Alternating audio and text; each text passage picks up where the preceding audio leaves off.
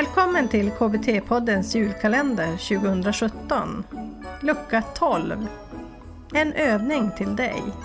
Från avsnittet Compassion-fokuserad terapi med Kristina Andersson. Om du skulle ge, vilja ge lyssnarna någon liten övning att eh, börja träna sig själv till exempel. Kanske vi kan börja med att träna på sig själv. I mind, alltså compassion mind training. Skulle du, vad skulle det kunna vara för övning som de kan ta med sig?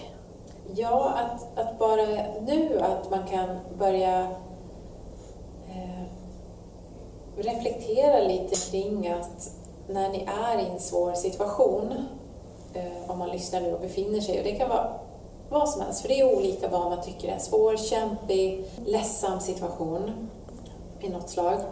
Att man då bara reflekterar kring hur förhåller man sig till sig själv? Om man redan har det svårt så är det just det att man behöver inte göra det värre genom att vara hård mot sig själv.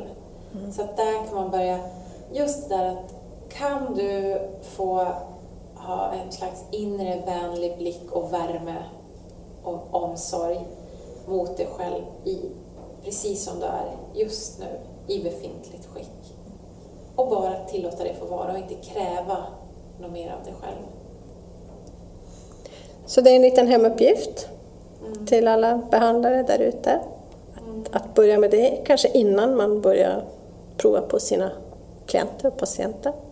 Ja, för det kan vara att bara öva upp den här blicken och se så hur man är krävande mot sig själv och så. Eh, och att också se balansen mellan att hur mycket kan man, hur är balansen mellan att ge och ta emot värme, vänlighet, hjälpsamhet. Så att man kanske övar på det om man har en tendens att ge mycket, att få börja ta emot.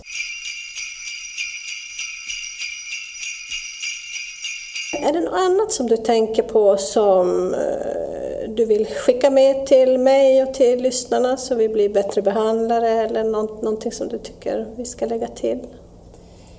Ja, jag skulle faktiskt kunna avsluta med det som kallas inom eh, compassion-fältet då.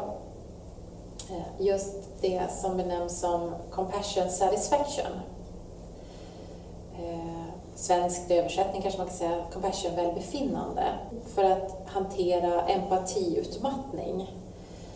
Empatitrötthet när man känner att man är på gränsen till att inte orka bry sig om mer.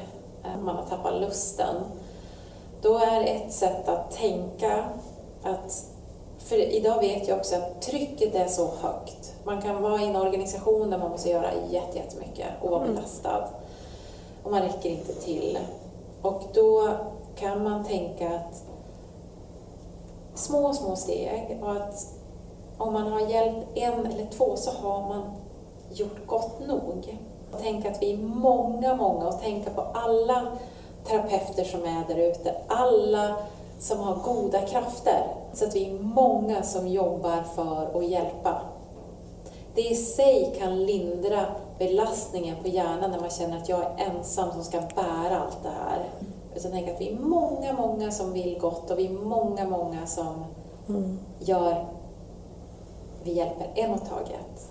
Så att man inte tänker att det finns så många. Mm.